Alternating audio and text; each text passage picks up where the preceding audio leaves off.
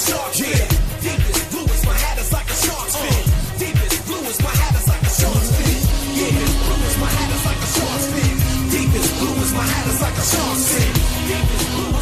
It is Thursday, December 3rd here in Draft Shark Studios in Rochester, New York. Welcome to the Week 13 Preview Podcast. I'm your host, Matt Schauf. With me, as always, is Jared Smola. And Jared, we are down to the last two byes of the NFL season. We got the Bucs and Panthers off this week after we had no byes for Thanksgiving week. We got no Thursday night game because of the reschedule for the Steelers and Ravens issues last week. But we've also got another spread out schedule because we're going to push into Tuesday for that Ravens game to close out this week's schedule. I, I can't even keep track anymore. It's tough to keep track of all the COVID guys. That, that you know, the Ravens game is going to be interesting because you know we might not know if you know someone like Lamar Jackson or Mark Andrews will be cleared by the time we have to set lineups on Sunday. So, like I said, tough to keep track at this point. Uh, we, we are you know updating everything on Shark Bites, so stay tuned to that, and we'll we'll keep you updated. Yeah, it's going to be especially important with all those Ravens guys in particular, and Lamar Jackson specifically. I mean, we've got the the running backs at least became active off that list ahead of yesterday's game, even though the the two didn't play.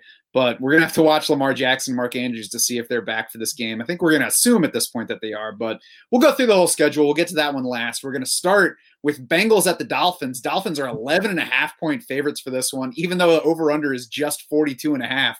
I mean, I think that combo of things tells you most of what you want to know about this game. Not a whole lot of fantasy goodness here.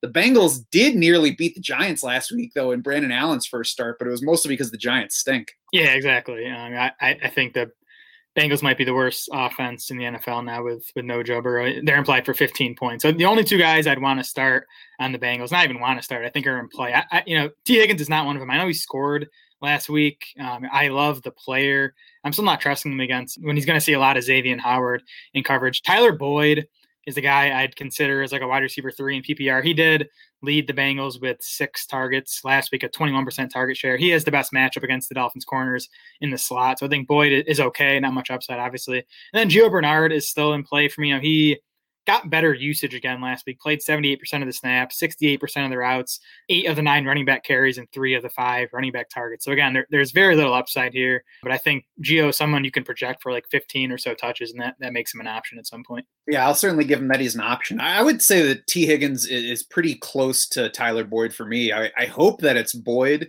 because I think that well, I don't know. I, I, guess I don't really. He's been the more reliable player, but Tee Higgins has turned into a reliable player already this season and is probably the bigger talent. So uh, neither one's attractive. I'm not looking at either one higher than low wide receiver three territory, but they're not really far apart, I guess, if I'm considering um, both of them. Tee Higgins did catch all five of his targets last week for 44 yards and that lone touchdown against the Giants.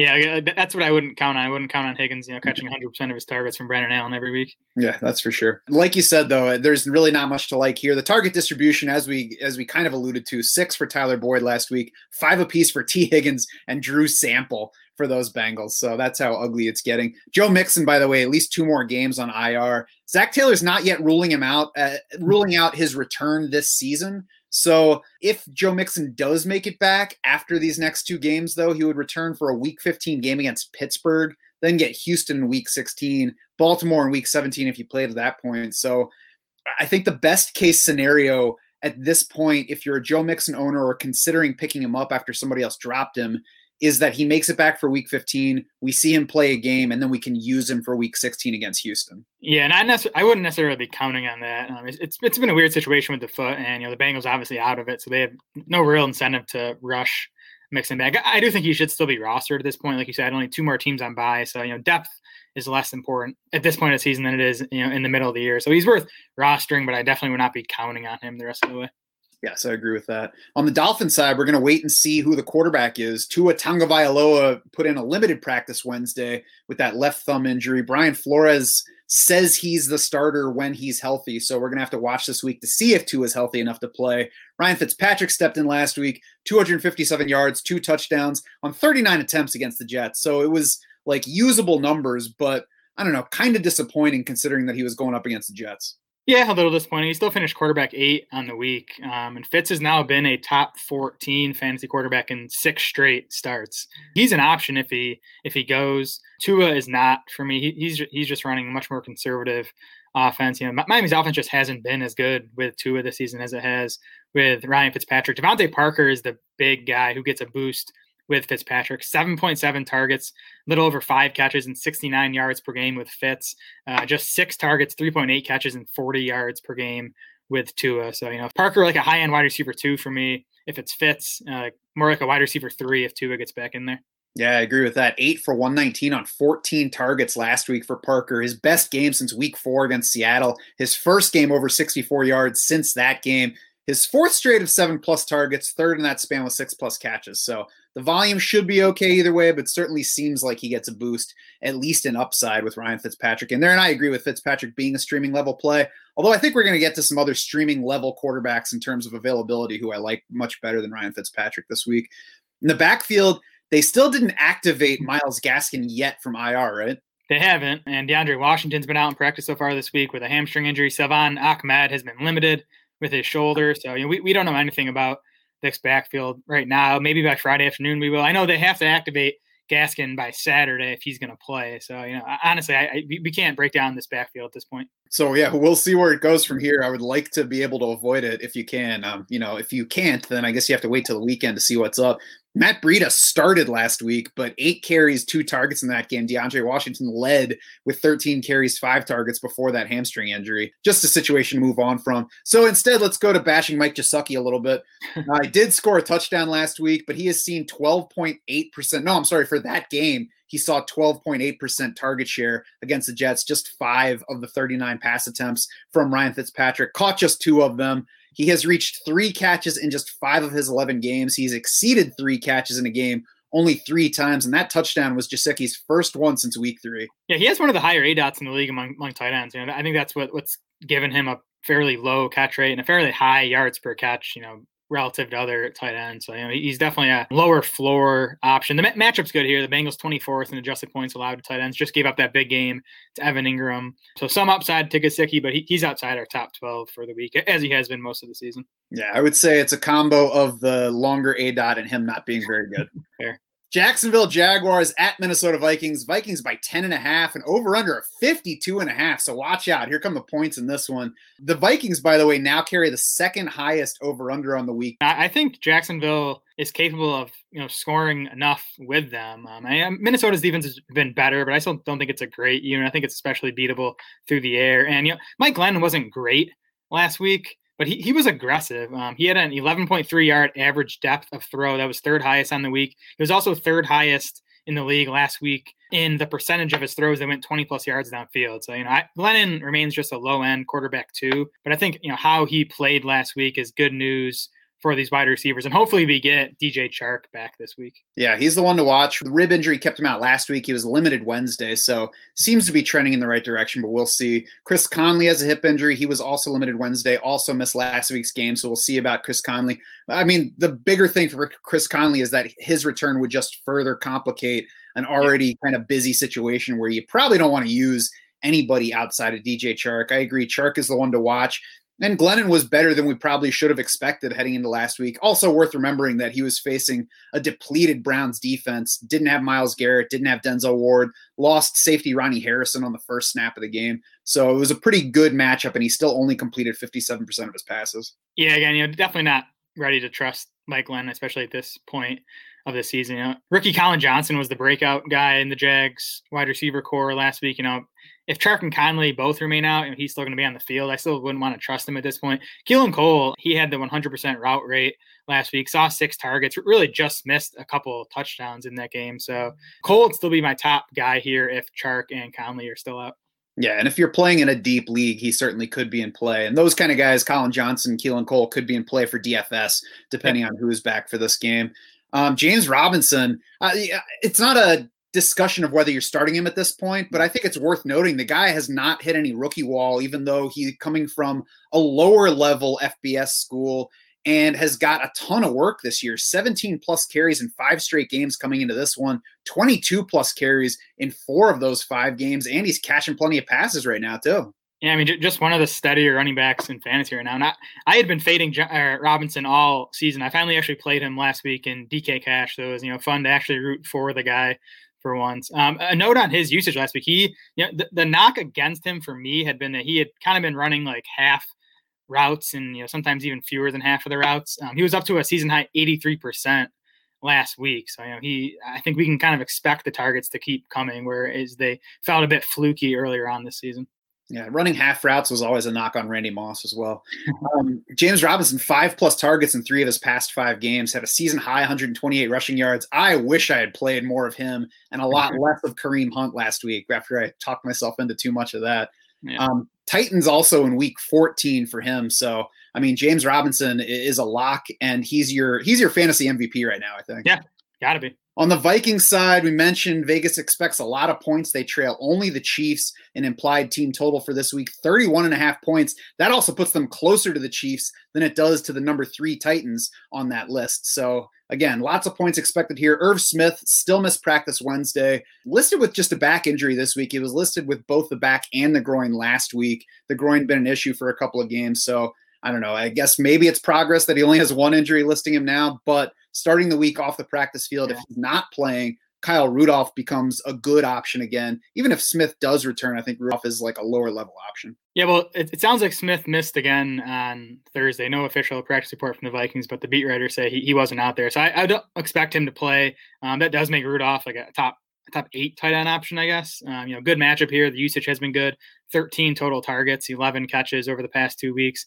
Uh, Jacksonville 22nd in Football Outsiders tight end coverage rankings. Like you said, the Vikings have the huge implied total, so that makes Rudolph one of the better touchdown bats at the position, I think. You know, staying on the injury subject, Dalvin Cook limited Wednesday with his ankle. Seems like he's trending toward playing, so we would, shouldn't worry too much about that. But coach did admit that Dalvin Cook is banged up at this point. So I wonder if maybe we see his workload limited a little bit if they do manage to pull away from Jacksonville in this yeah. one. I, don't think it's a situation that alters your plan for Dalvin Cook in a season long, you know, redraft league. It might be a reason to lean away from him for DFS lineups. Yeah, I was going to say the same exact thing. You're starting him in season long, uh, maybe not paying up for him in DFS. I mean, they have a capable backup in Alexander Mattison. if they do, if this game does go how Vegas expects and Minnesota wins easily, I wouldn't be surprised. Cook's averaged like 30 touches per game since he came back from that injury. So maybe he gets 22 or 23 in this game. It's still still a great number, obviously. Yeah, it could also be the kind of thing like they had in Seattle, where he has a good game in the first half and then he's out, and Alexander Mattison comes in. It also right. might be the the kind of setup like Alvin Kamara and Latavius Murray the past couple weeks, where Dalvin Cook's playing, but maybe they limit his work to try to rest that thing and, and get him better for the end of the season. So we'll see. Just something to consider as you're building different kinds of lineups. Adam Thielen's the other health consideration here. Do we know yet what his chances are of coming off the COVID list this week? He was activated from the COVID okay. list, so you know, barring any relapse or whatever, he'll he'll be back this week. Good, good news for Kirk Cousins, obviously.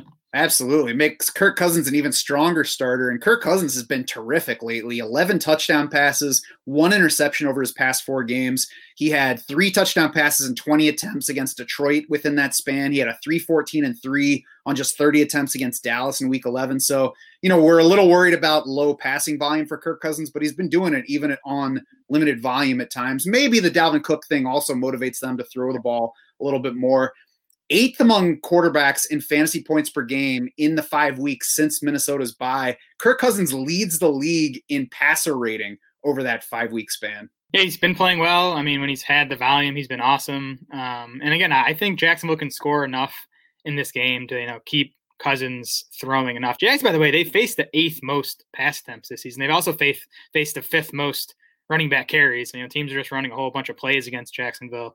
Um, so, you know, the, the, concern with with Cousins is, is, always, you know, is he just going to not throw it enough? But um, I, I, sort of think he will in this game. And even if he doesn't, he could score, you know, two or three touchdowns on limited volume. Right. He has five games this season where he's thrown two plus touchdown passes on fewer than 30 attempts. So easily inside the top 12 for me. And I've, I've, probably got Kirk Cousins even higher than we have him in the week 13 rankings right now. Jaguars rated worst defense overall in DVOA, 31st against the pass, ahead of only the Jets in that category.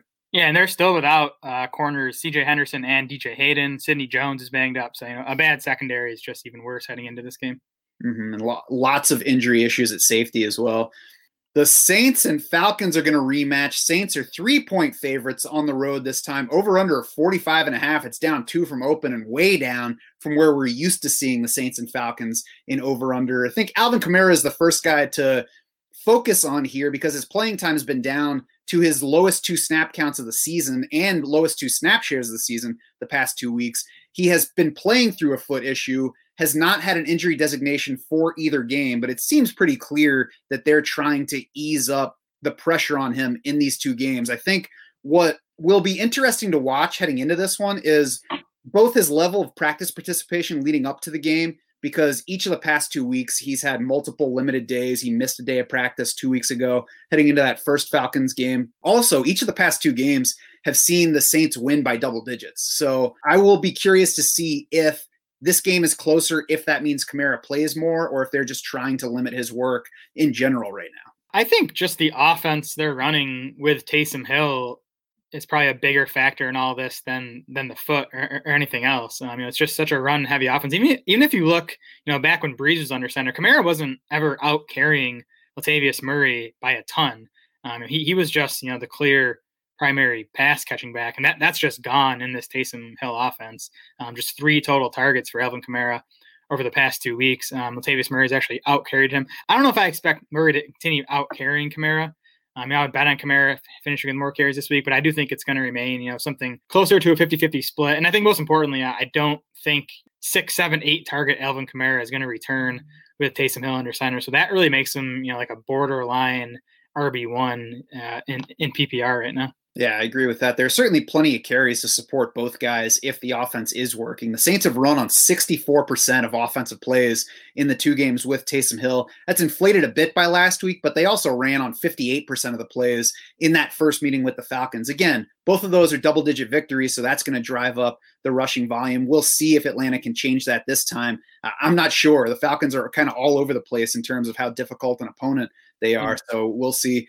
I do think that Latavius Murray is in play either way. Even if we get you know full practice from Alvin Kamara closing out the week and he looks like he's in good shape for the game, Latavius Murray got 12 carries, two targets in that first game against Atlanta. So even if we look past last week's goofball game against Denver, mm-hmm. 12 carries, two targets against Atlanta, 85 total yards. I mean, that's a guy that I'm starting. Yeah, for sure. Again, 31 carries for Murray over the last two weeks versus just 24 for Alvin Kamara. I think you can expect, you know, 12 plus carries out of Murray here. Atlanta is decent against the run, um, but I still think, you know, Murray, a pretty good touchdown bet in this game. Yeah, I agree with that.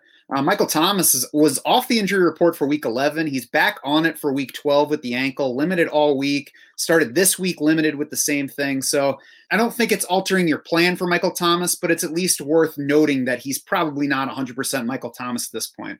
That said, he's been fine with Taysom Hill, 18 targets among 39 pass attempts in Taysom Hill's two games, a 46% target share. I mean, we can kind of throw out last week for many reasons and for many players. But yeah. even if we look at that, if we're disappointed by Michael Thomas's numbers there, you got to look at it in the scope of Taysom Hill only throwing 16 passes in that game. So six targets out of that's a pretty good share. Still a four for 50 receiving line is, decent in that kind of setup. Yep. And of course, had the nine catch, 104 yard game against Atlanta just a couple weeks ago. 12 targets in that game out of uh, 23 Taysom Hill pass attempts. I, I expect Hill's passing numbers to be closer to that this week than you know anything what, that what we saw last week, where he just didn't have to do a whole lot, and, and against a tougher Broncos pass defense. Hill and obviously back indoors here this week, so I, I think it's a you know good spot for Michael Thomas.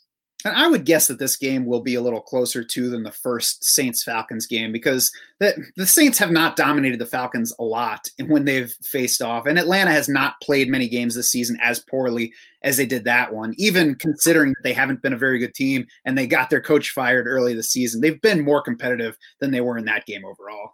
Yep, I agree. Emmanuel Sanders, four catches for 66 yards on five targets in that first game against Atlanta. 23 team pass attempts in that one again. So he saw about a 20% share, a little bit more than 20%. He's a deep option this week, certainly downside if there's not much more pass volume. Yeah, he had that. He was the one that caught that goofy deep pass where Hill just like chucked it up and it looked like a punt, and Sanders just ran under it and caught it. You know, he would have had a pretty poor fantasy game without that. You know, overall he has a 15% target share in Hill's two starts. You know, not a great number when you're talking about a run heavy offense. So I would I would try not to use Sanders. He also falls in this very nebulous range at wide receiver. Once you get past like yeah. 46 or so, there's there's like 20 guys that I could put in any order. Yeah, hopefully you're not looking down that far, but I'm sure there are leagues deep enough where people are considering. Oh, sure. Let's hope that there are. Yeah. On the Falcons side, Raheem Morris hopes to have Julio Jones and Todd Gurley back for this one. Both of them put in limited practices Wednesday, so it seems to be trending in the right direction. Both sat out all last week before missing that game. I think Gurley's a low RB2 if he's back. It's a bad matchup for him, but he should reclaim the large share of the backfield touches. And if Gurley's out, I'm not playing anybody. No, I mean, I, I would try to avoid this backfield regardless. I mean, I don't know how big of a concern Gurley's knee will be if he does come back. Um, I mean, the Saints are just they're first now in adjusted points allowed to running backs. They're second in Football Outsiders run D. They're eighth in running back coverage. So, you know, tough matchup on the ground and in the passing game for running backs. Um, I think Gurley, you know, if he doesn't score, he's going to hurt your fantasy team this week. Julio did not practice on Thursday. So I don't know if it's a setback or just a planned day off, but for now, I would, you know, not plan on having Julio in fantasy lineups this week. Yeah, he's one that we always have to watch because Atlanta's shown us before that they're even willing to play him in games where he doesn't practice at all the week leading up, and he's capable of being Julio. I mean, it's obviously an issue that we're going to have to to watch. It's a hamstring on him this time, right? Yes.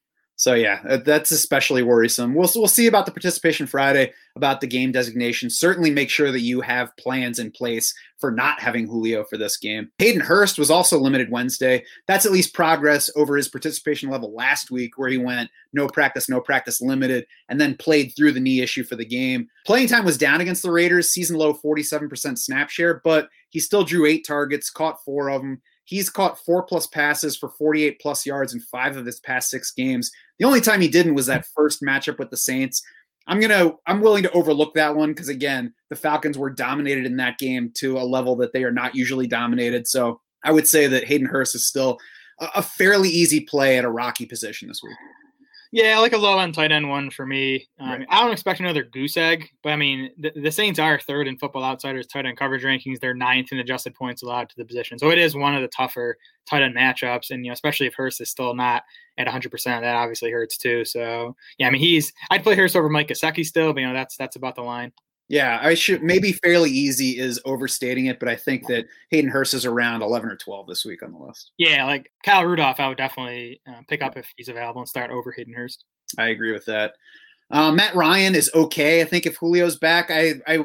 started my notes for this planning to say I want no part of Matt Ryan because if you just look at the touchdown passes in recent weeks, it looks awful. But he's only been under 17 fantasy points the past two weeks. He had four straight games of 19.9 fantasy points or more before that.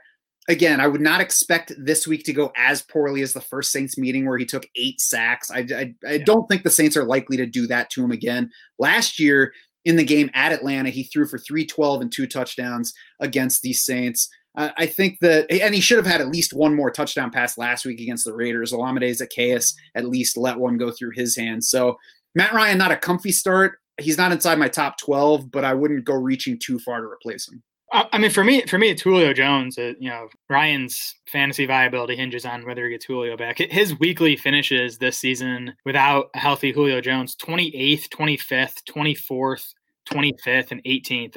A bunch of those have been against tough pass defenses, but the Saints are a tough pass defense too. And Ryan hasn't had a ton of success against New Orleans lately, even with Julio Jones. So I think he's okay if he gets Jones back. If Jones remains out, I would you know look for better options. Yeah, I mean, if Jones is out, I might have to think about playing Jared Goff over him. I would play Jared Goff over him. Um, and man, I always get Jared Goff wrong, but um, yeah, I, I would play something like that over Ryan if Julio's out. Um, before we get out of this game, Taysom Hill kind of glanced over. What are you doing with Taysom Hill this week? I mean, I, I think he's a top 10 option. He finished quarterback four against the Falcons a couple weeks ago. He scored two rushing touchdowns in that game. He scored two again last week. I mean, I do think he's a pretty strong rushing touchdown back, but you know, he was good as a passer in that game too. 18 of 23 for 233 yards. So I, I feel pretty good about Taysom back indoors and back in a good matchup.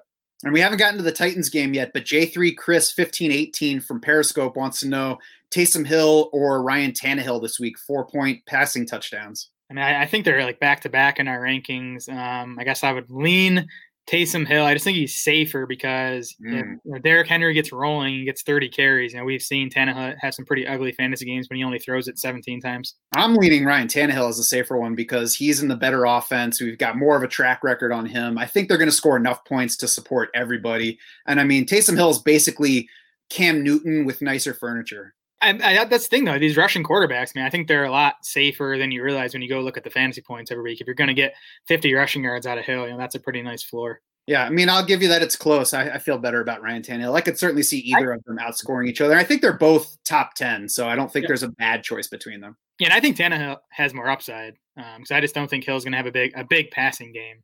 Um, so you you kind of need him to score like twice again on the ground to have another top five finish. Although watch him now throw for 310 and three touchdowns this week. he could, he could. I mean, Las Vegas Raiders at the New York Jets. Raiders by seven and a half on the road surprises me a little bit, but it is the Jets. Over under 47. Derek Carr, a stinker last week against Atlanta, but then he and his wife had their fourth child on Monday. It's the first daughter among that group. So is it a distracted Derek Carr? Is it a sleepless Derek Carr? Or we got some baby swag coming this week?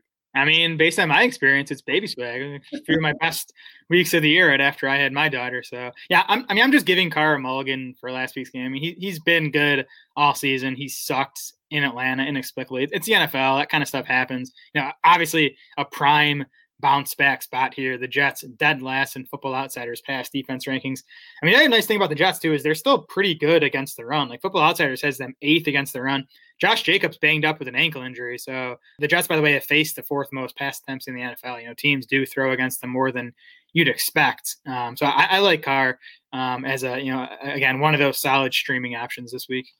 Yeah, I think he's right around the bottom of QB1 territory. The, the actual reasons to worry, I'm not actually worried because he just had a child this week.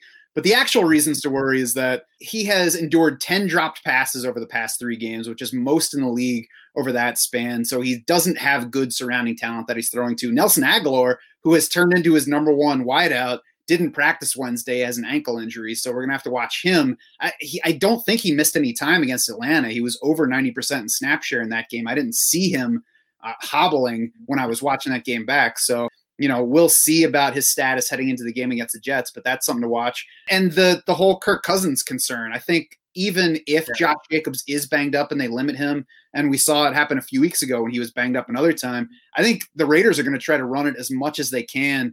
And I think they'll run it enough. The Jets are, are solid in run defense, but they've also allowed the ninth most PPR points per game to the position. So even if it's inefficient, they'll get it done three and a half yards at a time. Hmm. This, this just strikes me as a game that's going to end like 20 to seven. Yeah, I could definitely see that. I mean, Carr, Tannehill, and Cousins are all in the same boat. Like, I think they're all going to be efficient when they throw it. It's just how much – do they throw? And yeah, I, guess I'm with you that I do expect Jacksonville and Cleveland to, you know, put up more points in those respective games and keep Tannehill and Cousins throwing. But again, you know, the, the drop thing you mentioned, that that's almost a mark in favor of Carr. Like I don't expect the Raiders to continue dropping that many passes. He's had a bad supporting cast all season, and you know, he's he's been good with it. Uh, he's been okay, but I think that's part of why they want to run the ball so much because they've got Nelson Agholor and Hunter Renfrow and Henry Ruggs and some other dudes. So I, I, don't I don't think it's a mark in his favor. Maybe there's even if we get some regression on the drops, we're talking about you know 35 more passing yards. I don't think we're talking about two extra touchdowns. Yep, that's fair. Josh Jacobs mentioned got the ankle injury, so we're gonna have to watch his participation this week. If he's out, Devontae Booker becomes interesting. I mentioned the Jets, even though they're solid run defense, giving up a lot of fantasy points. That's what happens when you're just bad and the other team has the ball a lot and scores points on you. The Raiders are running on 46.4% of offensive plays so far this season. So I think Devontae Booker is kind of in play as a very low option, even if Jacobs plays, and then certainly if Jacobs is out, I think Booker is is close to the bottom of RB two range. I mean, I keep having to remind myself that it's still Devontae Booker. Like he was so bad in Denver, but he's looked good like, every time he's touched the ball for the Raiders. He's he's, he's averaging 5.5 yards per carry. He's 21st in elusive rating among 65 qualified running back. So you know the the PFF numbers say he's been good too. But I mean, really, it's just a volume play. Like if Jacobs is out, I think Booker has a real chance at 20 total touches. I think it you know make him a, a really nice RB two play. It's also the uniforms. The silver and black just make guys look good when they're doing things in that uniform. Hasn't made Henry Ruggs look too good this year. it's because he's not doing anything. but next time he catches a touchdown, you'll be like, "Ooh, Henry Ruggs looks good." yeah.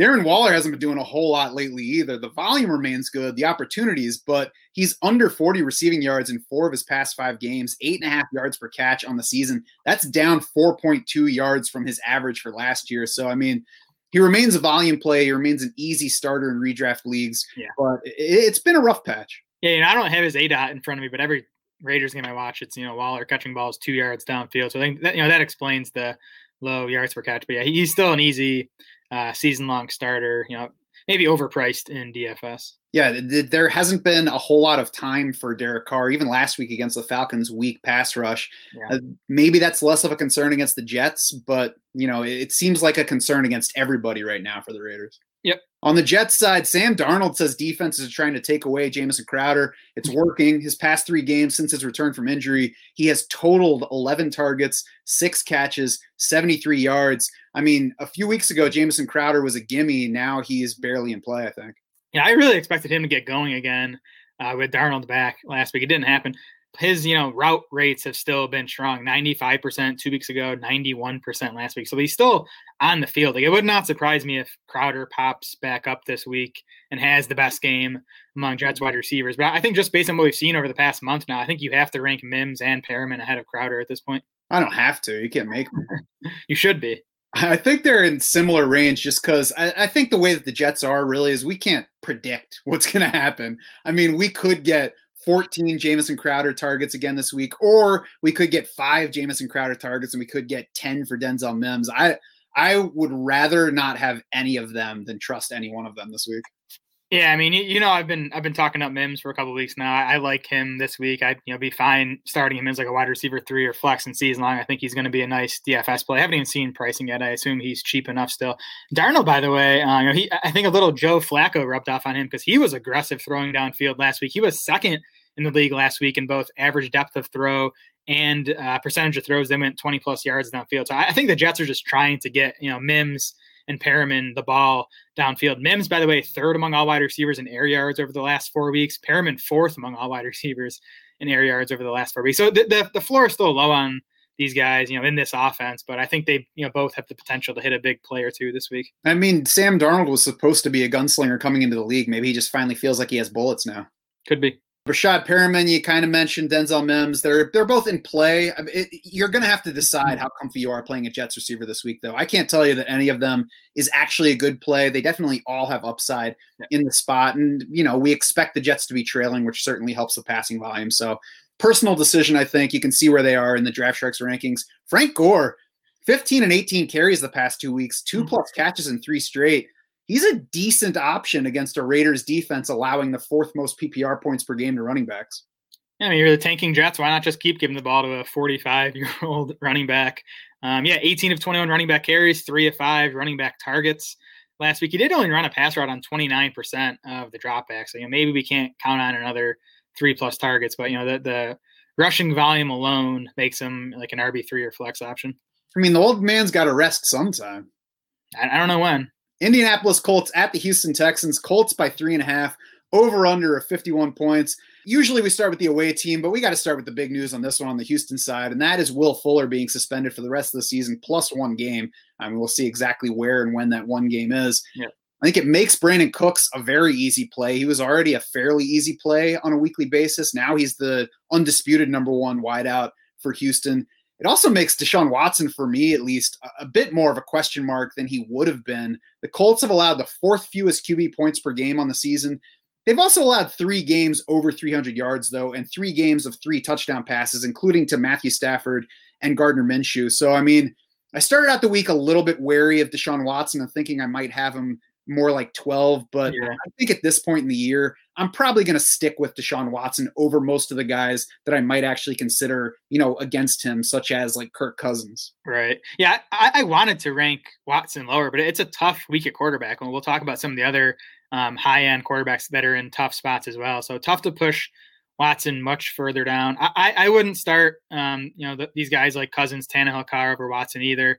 Um, I, I'm definitely concerned though. You talked about the matchup against the Colts is on the tough side. Um, after that, by the way, Watson gets the Bears and then the Colts again. So three straight tough matchups coming up. Um, and you know his Watson's splits with and without Will Fuller are pretty drastic. Um, with Will Fuller over his career, 284 passing yards, 2.2 touchdowns per game, 8.7 yards per attempt. Without Fuller, 229 yards, just 1.2 touchdowns per game. Um, yards per attempt down over a yard and a half to 7.3. And you know, a, a, lot of those games without Fuller came with DeAndre Hopkins, who you know Watson doesn't have now either. So it's definitely a concern for me. Uh, I don't know. Again, I would stick with him in almost all cases this week. He's been playing so well this season. Uh, maybe he can overcome this. Uh, so yeah, I'd stick with him this week. You know, maybe we can reevaluate based on what he does in this game. Uh, he's only week. had yeah, he's only had two games so far this season without multiple touchdowns. It was yeah. week ten in bad weather against Cleveland, and way back in week two against Baltimore. So you know, the without Will Fuller stuff is definitely worrisome. We also haven't ever seen Deshaun Watson in this exact setup with these exact guys around him that he has right now. So, you know, all we can do is kind of guess based on what he's missing and how he's played in the past. Yeah. So I, w- I think that it's reasonable to consider players such as Kirk Cousins, Ryan Tannehill over Deshaun Watson this week. T- Taysom Hill, I would put in the same category. So if I had to make the decision my own lineup, I think I would keep Watson in the lineup, but I think that all of those guys are right together where you need to weigh them and decide who you're most comfortable going with. I do think, for what it's worth, that Ryan Tannehill, Kirk Cousins beat Deshaun Watson on ceiling this week. Maybe. Um, I know. I, I think Watson is a high ceiling player. Maybe he's not going to be without Will Fuller. I, mean, I at least like that this game's indoors. That's always nice this time of year. I don't know how predictive this is, but Watson has ran for more yards per game without Fuller than with him. Maybe you know the Texans look to do more with him as a runner with the depleted wide receiver corps. So I, I would I, would stick with Watson over the guys like um, Tannehill, Cousins, and Carr this week. Speaking of running, David Johnson is has been designated to return from IR this week, so not activated yet, but unless he has some kind of recurrence of concussion symptoms, I would assume that he's going to be back for this game. Not a great matchup for him, so I would like to not have to use him, but he should also jump back in front of Duke Johnson, who didn't do a whole lot without him. Yes, I would expect David Johnson to be back in the role he was uh, before the concussion if he does return this week. Uh, yet, you know, tough matchup on paper. Um, we'll see if the Colts get DeForest Buckner back this week. Bobby Okereke, their starting linebacker, missed last week too, and yeah, I think those injuries were part of the reason Derrick Henry had such a big game. So that's definitely worth monitoring. But yeah, I, I, do think you'll get 15 plus touches out of David Johnson if he's back this week. Yeah, they were missing both DeForest Buckner and Denico Autry up front. I think Autry's already come off the COVID list. I'm not sure about DeForest Buckner yet, so we'll see about those guys. But that's certainly key. It changes the matchup for everybody um, going up against the Colts. Jordan Akins, I think, is also more attractive now without Will Fuller in the mix than he would have been otherwise, even in this negative matchup for tight end scoring. To me, Jordan Akins is more attractive at tight end this week than Keke Coutee is at wide receiver. Akins' playing time has been good, even on Thanksgiving where he didn't give us anything. The playing time was fine, and both of the targets that he didn't catch in that game came in the end zone. Yeah, I mean, if he catches either of those, people are a lot more excited about him this week. His his playing time was okay. The, the, problem is they're using well last week they used four tight ends. Um, Jordan Akins ran a route on 54% of the dropbacks. Pharaoh Brown was at 31. Darren Fells at 20, and then Kahale Warring. remember him? He's he's back. He ran a route on 11% of the dropbacks. Um, whoever the athletic writer is for the Texans predicted that they're going to use more two tight end sets going forward. They were already second in the league in two tight end sets over the last month at about 32%. So I don't know how much more that can, can climb. I, I do think Akins is the best play among Texans tight ends. Um, he's he's still outside the top 12 for me though, just because um, again, you know, he only ran a route on about half of the dropbacks last week. For sure. He's a guy who will sit around like, you know, 15 to 18 in the rankings, but has the upside to finish seventh. Yep, for sure. Okay, so back to the indie side now that we talked through those guys. Philip Rivers, no practice Wednesday with his toe injury. Last week, he didn't practice Wednesday or Thursday. He put up an okay game 295 yards, two touchdowns, one interception. I call it okay because he put up his second lowest completion rate of the season at 57.1%. And the only game that was lower was against the Bears in week four. The Tennessee Titans are nowhere near the Bears in terms of pass defense. The previous matchup against Tennessee, Rivers completed 74% of his passes. So I think we have to assume that it is affecting him somehow. Mm-hmm. He's a, a streaming level option, but maybe not as much upside as he might normally have at full health. Yeah, um, you know, I, like I prefer Tannehill, Cousins, and Carr over Rivers this week. And Rivers still finished quarterback nine last week. A lot of it was garbage time. We have Jacoby Brissett stealing goal line carries now, which is just super annoying if you're a Rivers owner or if you're really an owner of any of these Colts running backs. Um, but the matchup's good here. Um, Houston 22nd in Football Outsiders pass D, 21st in adjusted points allowed to quarterbacks, and they just lost their top corner, really their only good corner in Bradley Roby, who was also suspended for PED. So n- nice spot for Rivers. He's expected to get his center Ryan Kelly back this week, though he lost his left tackle last week. So you know, still some concerns on the O line, especially with JJ Watt coming to town. Um, and then yeah, we'll have to keep an eye on the injury. T.Y. Hilton, by the way, leads the NFL in end zone targets over the past two weeks, according to Pro Football Focus. Five of them in that span. Overall, though, just five, six, and five targets in his past three games. Yeah. Had four catches for 81 and a touchdown against the Titans last week, but that was the first time that he's been over 40 yards since week five. It was his second time over 53 yards all season and his first touchdown of the year. So I think all that makes T.Y. Hilton more of an upside DFS option at his low cost than he is a good option for redraft lineups. Yeah, I'm with you there. You know, one one decent week. Um, I wouldn't want to you know go trusting T.Y. Hilton at this point in the season. That was only his second game all year with double digit PPR points. Um, I, I still think Michael Pittman is the top play among Colts wide receivers. You know, he dudded last week with just two catches, but he saw nine targets. That was a 20.5% target share. Uh, ran a pass route on 94% of the dropbacks. I mean, he's, he's a full time player in this offense now. I think he's the Colts' best wide receiver. I think, you know, he's the guy that they want to be their lead receiver. So I, I like Pittman as a wide receiver three play this week. Mm-hmm. Certainly a boom bust type, but the nine targets were second on the team in, in last week, behind only Nyheim Hines at 10. So they certainly are trying to get him the ball. Jonathan Taylor activated off the COVID list. Is he still, or is he back to being the first Colts running back into your lineup? Uh, I mean, I think it's got to be close in PPR with Hines, but I, I, do think Taylor is at least a favorite heading into the game to lead the way in carries. You know, that Packers game before he missed last week with the COVID issue was, you know, again, I thought his best game so far this season. Um, an awesome matchup here, too. The Texans 27th in run defense DVOA, 31st in adjusted points allowed to running backs. And we, we've been burned by Taylor plenty, but again, uh, I think he, he he's going to get the first shot to, you know, establish that hot hand this week. Yeah, like if he were the clear lead back, I think he'd be a top 10 running back this week. As yeah. as it is, I think he's a top 20 running back. Yep, that's fair. And uh, we know it's a hot hand situation, so you have to know going in. There's a chance that Taylor does something bad on the first drive, Nyheim Hines does something good, and then he leads the team and touches the rest of the way. I mean, know that going in, it, it's there's potential for frustration no matter who you play. Yeah. Yeah, I mean Hines is still the safest because you know he's he's going to be the pass catcher. Even if he messes up, they're going to they're going to keep him in that role. And before we get away from the Texans game, uh, Brandin Cooks or Robert Woods in a half PPR? I'd lean Woods. I don't know. Like, I, I believe we, we didn't want to talk about Brandin Cooks. Like I, I think he's good enough to be Houston's number one wideout and sort of deal with the increased defensive attention. He's going to get a target boost without Will Fuller, but Indy has been tough against wide receivers all season. I think it's just a slightly better spot for Robert Woods, and really, I think their target projections are pretty similar. Yeah, I think the Colts are better in their front seven than they are in their back four or five. So I think that Brandin Cooks is capable of beating this matchup as well. And Mm-hmm. I mean, if he gets 12 targets, which is realistic, then he could have an inefficient game and still put up a good score. Uh, they're both good plays. If you're deciding between them, then you have a strong lineup this week. Yeah. I, I will get to Woods in a little bit. I think I would lean Woods as well, but it's close.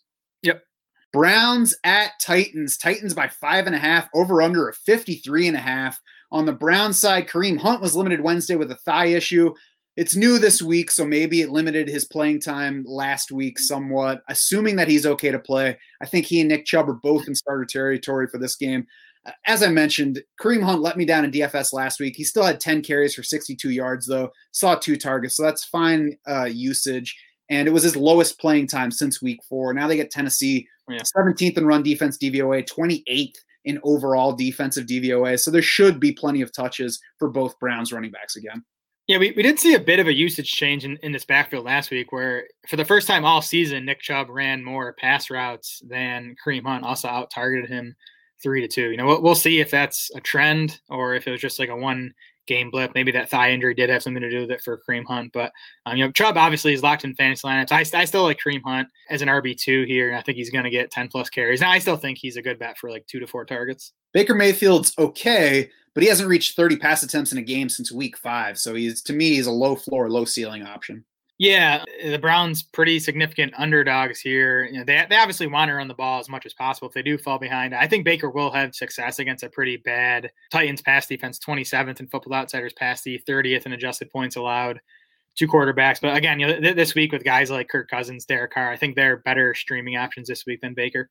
Definitely. Jarvis Landry is at least back into comfy starting territory Yeah. after his first really good game of the year last week. Doesn't mean he can't let us down, but the target share has been terrific overall with Odell Beckham out. So it was just nice to see him have a, a wide receiver one type of week.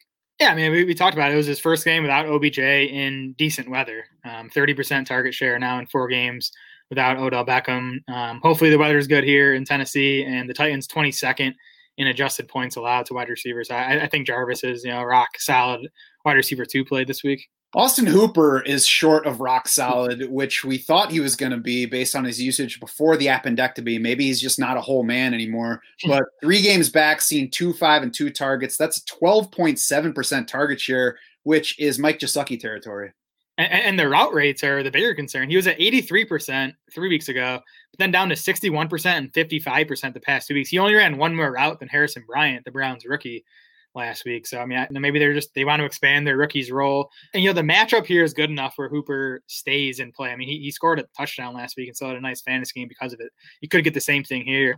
Um, Tennessee 31st in Football Outsiders tight end coverage rankings, 29th in adjusted points allowed to the position. I would I would start Hooper over Mike Gesicki this week. And the fact that a guy with nine total targets over the past three hmm. weeks on a run heavy team Yeah. is even in play shows you how bad tight end is. Exactly. On the Titans side, you play all the obvious guys. The Browns do get Myles Garrett back on defense, but they are likely still going to be without top corner Denzel Ward. They're going to be without Ronnie Harrison at safety, who's on IR with a shoulder injury. So everybody who you're considering is a pretty easy start. And for me, that includes Corey Davis as well. He had zeros on three targets back in week nine against Chicago. Otherwise, though, the rest of his games this season, his averages are 6.9 targets, 5.3 receptions, 77.4 yards. Yeah, I mean, he's been he's been good more often than not this season. I mean, he does only have three targets in two of his last four games. There, there's always the risk in this run heavy offense that you know Davis is just going to get left out. But um, you know, projected high scoring game here. Good matchup as you mentioned, especially with the Browns injury issues in the secondary. I, I think Davis is probably going to be fine this week. You know, there, there is a pretty low floor though. Yeah, I think that the same he has the same volume issue as Justin Jefferson though. They're basically the same number 2 wide receiver, clear number 2 wide receiver in uh, an offense that has the shot at only throwing 20 passes in a given game. Yeah, that's fair. I, mean, I think Jefferson is more like one A, one B with um Theon than we we have here. But I mean, you know, uh, like you said, like you said, Davis has had good volume for most of the season. Ryan Tannehill, we've you know talked about it already. Pretty easy start this week. 12th among quarterbacks in fantasy points per game for the season. He's really only had tru- two truly down games all year against Chicago in Week Nine, against Indy in Week 10. He rebounded in the rematch with the Colts last week, two total touchdowns, even though he only threw 22 pass attempts in that game. The whole team scored 45 points. I think they have the upside to score 30 plus in this one. I mean, Vegas has them implied for about that. So uh, their upside is at least similar to what it was last week. Again, the Titans trail only the Chiefs and Va- and uh, Vikings in implied team total for this week. So plenty of stuff to go around. Yeah, yeah d- definitely a high ceiling for Tannehill. I, I guess I, I guess I think his floor is a bit lower than you do. I mean, he's he's averaging 25 pass attempts over his last four games. You know, with when Derrick Henry's really gotten rolling. Um, his weekly finishes in those four games: 24th, 22nd. He's been 10th the past two weeks. He had a rushing touchdown last week. You know, if he doesn't score that, he drops outside the top 20. Now you, you can't take that away. You know, he does have mobility. He does have upside to score on the ground. Um, but but again, you know, two finishes outside the top 20 in the last two weeks. I do think you know that's the floor with Tannehill, just because you know we know this offense runs through Derrick Henry. Yeah, it probably has a wider range of possible outcomes. We're also not likely to see three touchdowns from Derrick Henry, though. So I mean, are we? Are we though? I don't know. I don't know. I guess we'll see. I'm sure gonna make sure to play him more DFS this week than I did last week, which was not enough. Sounds like a good plan. Anything else from that game? Should we talk about Jonnu Smith? I guess. Is he still playing?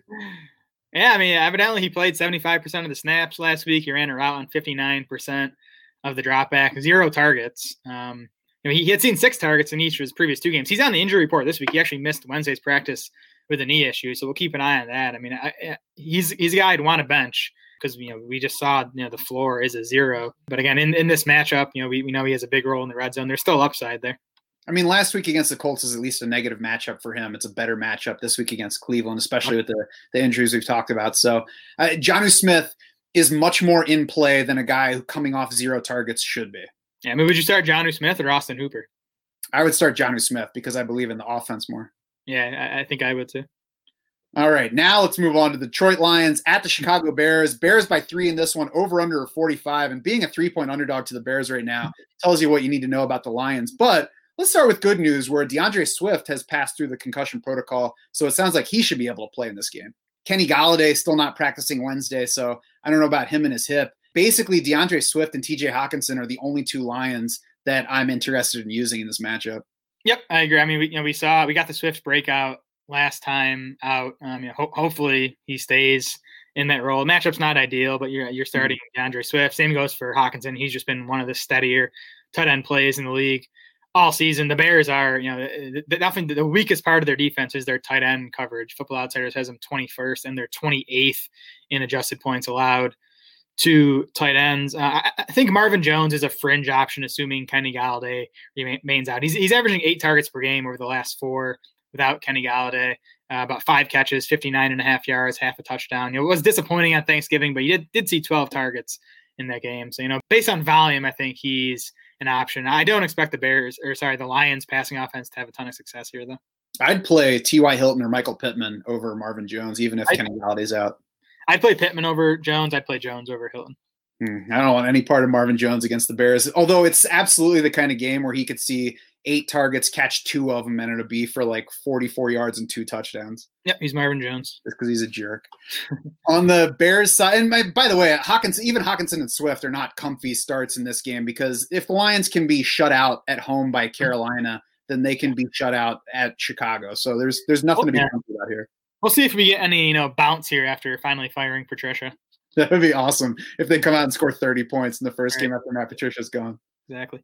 On the Bears side, another Mitchell Trubisky start, and watch out Lions because the garbage man who wound up throwing three touchdown passes in that blowout loss to Green Bay last week, he has actually thrown three touchdown passes in four straight meetings with the Lions, including week one of this season. So maybe Mitchell Trubisky should be in our top five in the rankings this week. Here is weekly finishes against the Lions over those four games quarterback eight, quarterback six, quarterback nine, quarterback two. So yeah, maybe he should be inside our top 10 at least. Um, something about this matchup Trubisky likes. I mean, not that it's a surprise because the Lions are a bad pass defense, and they have been over that entire span. This year, they're 28th in Football Outsiders pass D, 24th in adjusted points allowed to quarterbacks. I mean, again, it's a good streaming week, so I don't think you'll need Trubisky. He's a nice play in two quarterback leagues, a nice DFS option.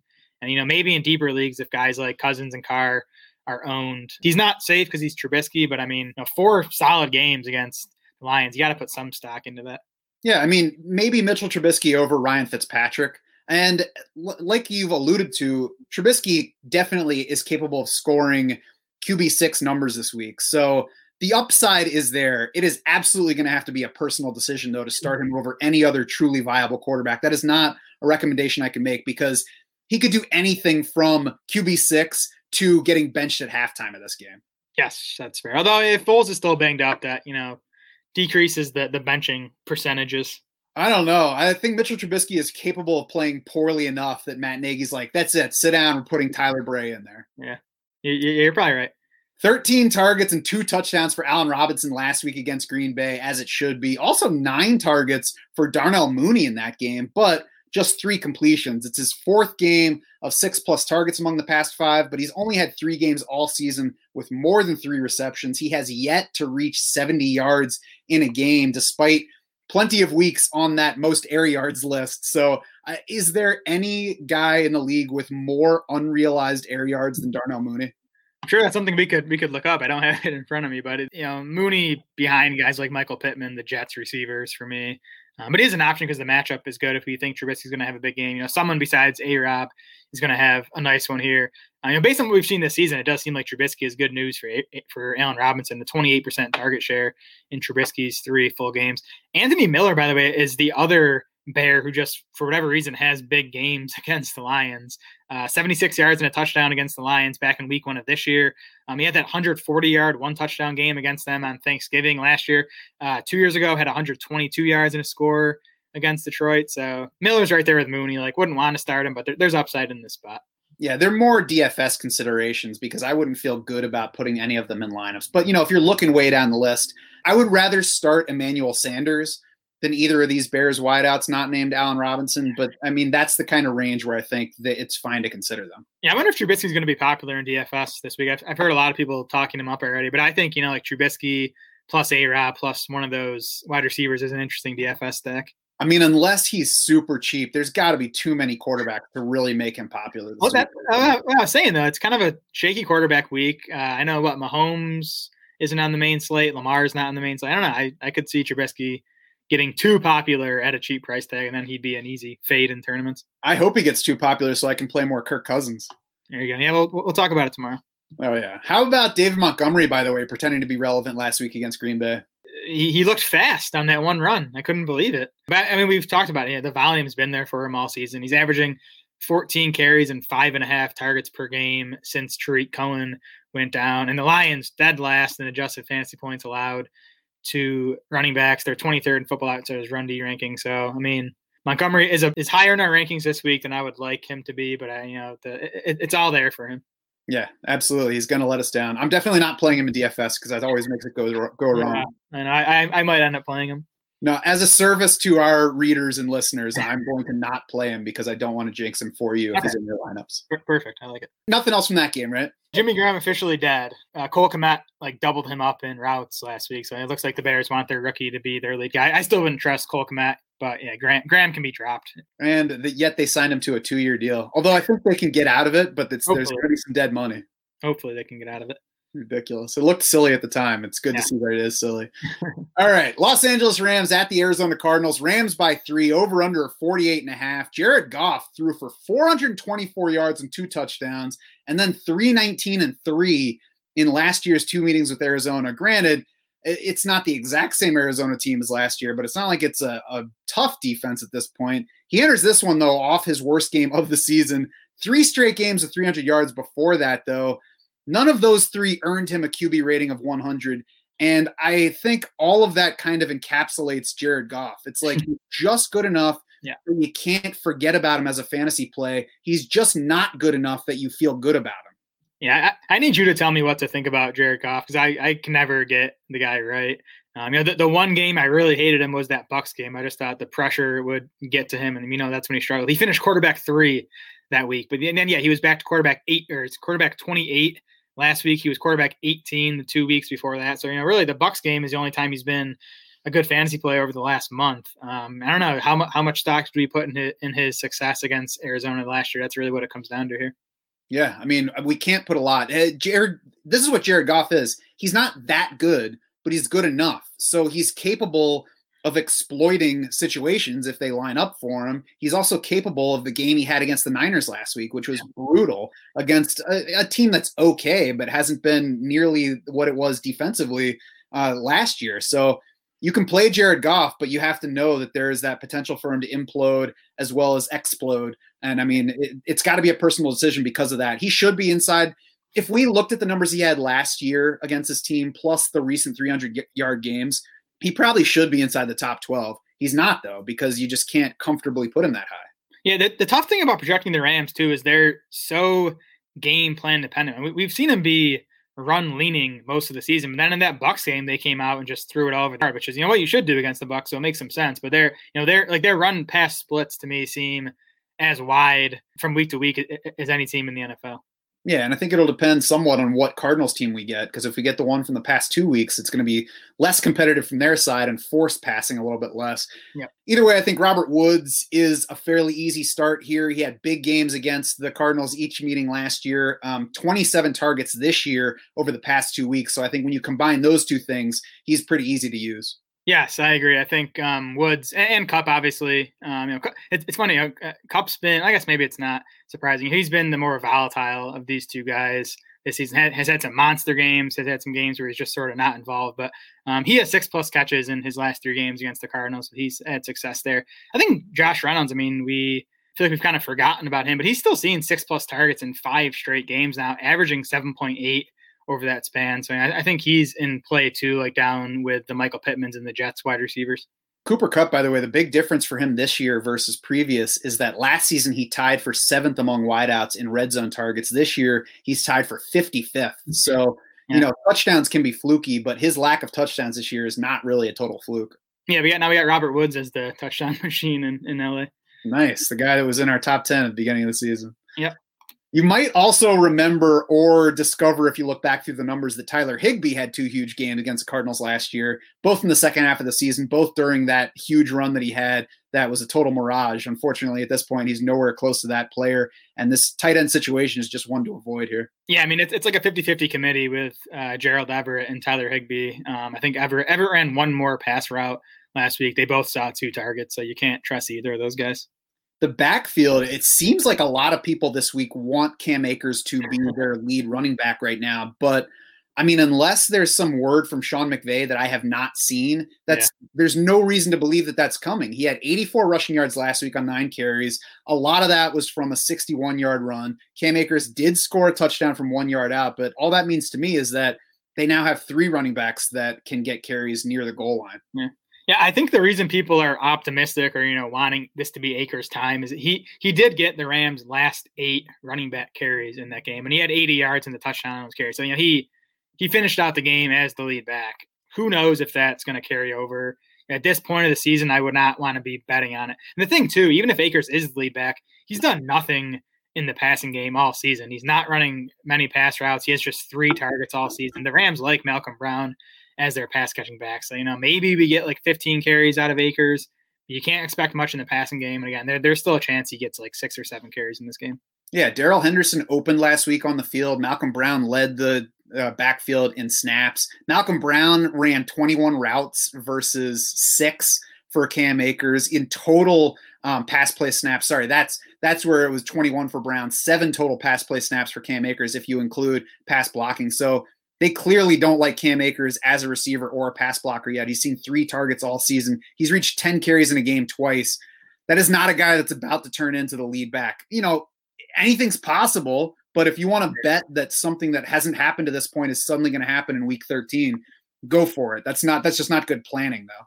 Right. Yeah. I mean, I mean, I'm looking at it now. We we have Cam Akers at RB 33 in our non PPR ranking, so he is uh, like an option down there. Like I wouldn't fault anyone for starting Akers over like Gio Bernard, just because I think mm-hmm. you know Akers has the higher ceiling. But just don't be surprised if you get you know six carries and zero targets out of him. Yes, but if you hear somebody saying it's Cam Akers week, then switch him off. Yes. On the Arizona side, DeAndre Hopkins is new to Cardinals Rams, but he is not new to Jalen Ramsey, who he's gone up against eight times in his career so far. In those games, DeAndre Hopkins has caught 48.4% of his targets, averaged just 11 and a half yards per catch. Compare that with his overall numbers leading into this season 60.3% catch rate, 13.6 yards per catch. It's clear that Jalen Ramsey has had some effect on DeAndre Hopkins. I'm certainly not sitting Hopkins, yeah. but he is down the rankings versus usual. And it doesn't hurt on you know moving him down the rankings that Hopkins has also been short of 60 receiving yards three of the past four games this season, right. including five for 51, five for 55 the past two weeks when Kyler Murray's been dealing with that shoulder injury. Yeah, under 11 PPR points in four of his last six games, and and some of those have been tougher matchups. But I think the takeaway for me is that the Cardinals aren't going to force it to Hopkins when he is in these tougher matchups. You know, that's obviously what he has here. Um, the Rams have been good against you know the the, the stud wide receivers they faced this season. You know, held DK Metcalf to 28 yards, held Terry McLaurin to just 26 yards, held Stefon Diggs to 49 yards. So yeah, you're you'd need to be loaded to bench Hopkins in season long, but he's definitely a fade at his price tag in DFS this week. And I do think that it's possible that somebody has three better starters yeah. on the team than uh, Hopkins this week. Yeah. Christian Kirk also has not been loading up with DeAndre Hopkins, you know, fallen short recently. Three straight games short of five catches for him, 27, 50, and 19 receiving yards in those three games, zero touchdowns in those three games, six plus targets in five straight. So it's been decent opportunity volume for Christian Kirk, but just 18.7% target share in that span. So not huge. I think he's a decent wide receiver four with some upside, but certainly also some downside risk. Yeah, I think wide receiver four sounds right. The, the Rams' number two corner, Darious Williams, he's been really good this season. PFF has him fourth in their coverage grades among 124 qualifying corners. So not you know not an easy matchup for Kirk either. Yeah, it's been a tough matchup all around for wide receivers, toughest in the league in terms of uh, adjusted fantasy points allowed. Um, and let's skip over the running backs to Ken Kyler Murray. I think it makes it also a worrisome matchup for him I, I think Kyler Murray is going to be starting in most places still, but he's not a gimme this week, which he has been for nearly all of the season. He's coming off of two down fantasy weeks, at least compared to what he's been doing over the course of the season. He has limited his running over these past two games since injuring that shoulder early in the Seattle game. You know, I, I can't say for sure whether that's a factor or whether it's just been, you know, some variance, but it definitely has coincided with him hurting that shoulder. And like I said, the Rams, not only the league's toughest scoring matchup for wide receivers, but also the league's toughest scoring matchup for quarterbacks by our adjusted fantasy points allowed. So it's a tough spot for Kyler Murray this week. If we don't expect Hopkins to have a big game, and we're saying Kirk has a pretty tough match, like I, I don't expect Kyler to have a big passing game here. So he, he needs that rushing to come back. Um, again, he's another guy I want to rank lower, but um, it's it's kind of a tough quarterback week. I, would I'd be more willing though to start someone like Kirk Cousins or Ryan Tannehill over Kyler Murray than I would Deshaun Watson. Man, at least Watson is healthy and he's he's running still. Yes, I was going to say that I'm more worried about Kyler Murray this week than I am about Deshaun Watson. And just so you guys know what that means from Jared, I had to talk him into putting Kirk Cousins and Ryan Tannehill up where they are in our rankings right now. So that shows you that he's legitimately worried about Kyler Murray this week two meetings last year between Murray and the Rams. He had three interceptions, seven sacks, and just three total touchdowns in those two games. You know, granted, it's a new season again, and Kyler Murray has been better overall this year than he was last year, but it's a team that knows him, a team that has seen him multiple times. Yep, agreed. Now back to the running backs, where Kenyon Drake has seen a, has seen nine total targets over the past two weeks after just eleven over his first eight games this season. I think someone pointed this out on Twitter to me. I think it's a result of Murray's shoulder injury. He's one not running as much, and two, um, you know, just just throwing shorter. And I haven't looked at the average depth of targets. Maybe that's not true, but because um, Drake's route rates have remained disappointing, just 33 and 38 percent over the past two weeks. and he's just getting targeted more when he's out in pass route. So maybe it continues. I'm, I'm not ready to project him for another four or five targets in this game, but he is back to being um, Arizona's lead ball carrying back. He's getting, he's got, you know, he scored touchdowns the past few weeks. He's getting goal line carries. Again, maybe that's because Kyler Murray's shoulder injury. They don't want him running near the goal line. So I think Drake's, he's an RB2. Um, I think maybe overperformed in the touchdown department and, and target departments the past couple weeks. But again, you can bank on, you know, 15 or so carries from him. Yeah, he's at least a better bet for work than he was a few weeks ago. And that makes sense. You know, it's it's tough to call something a trend and it's dangerous to call something a trend after two games of football, but it would make sense that Kyler Murray, at the same time that he has that injured right shoulder that he's playing through, there's more targets for the running backs. There's less running from this running quarterback because Chase Edmonds' usage has not fallen the past two weeks. His playing time has seen no dip. He's also seen nine targets over the past two weeks. So it's not that Kenyon Drake is taking away Chase Edmonds' targets. Right. They're just both getting more targets that that were heading further downfield in previous games. You know, like you said, Kenyon Drake is back to being the top Cardinals running back, and I'm back to playing him easily ahead of Chase Edmonds.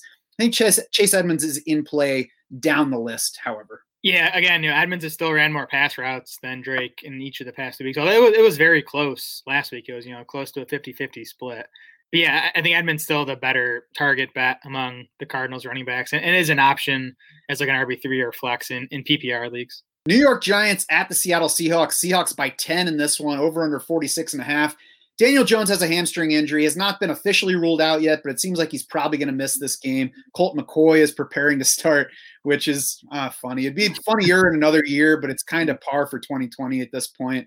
I mean, it it oh, it brings down an already risky offense that had kind of been looking up, but then let us down against the Bengals. So it makes it easier to not go with any Giants that you might have been considering this week. Sterling Shepard at least got four targets on McCoy's 10 attempts last week. That's the best thing I can say here. And, you know, we know Shepard's been a good volume bat. That, that, that's less of a sure thing with a new quarterback under center. But again, McCoy did show, I think, an affinity for Shepard in his limited action last week. I think Shepard's still a decent wide receiver three. And, and you know, what's been a good matchup all season, Seattle's been much better lately. maybe it's just because of the offenses they face, you know, particularly the Eagles this this past week. But I still think it's it's a good matchup overall for the wide receivers here.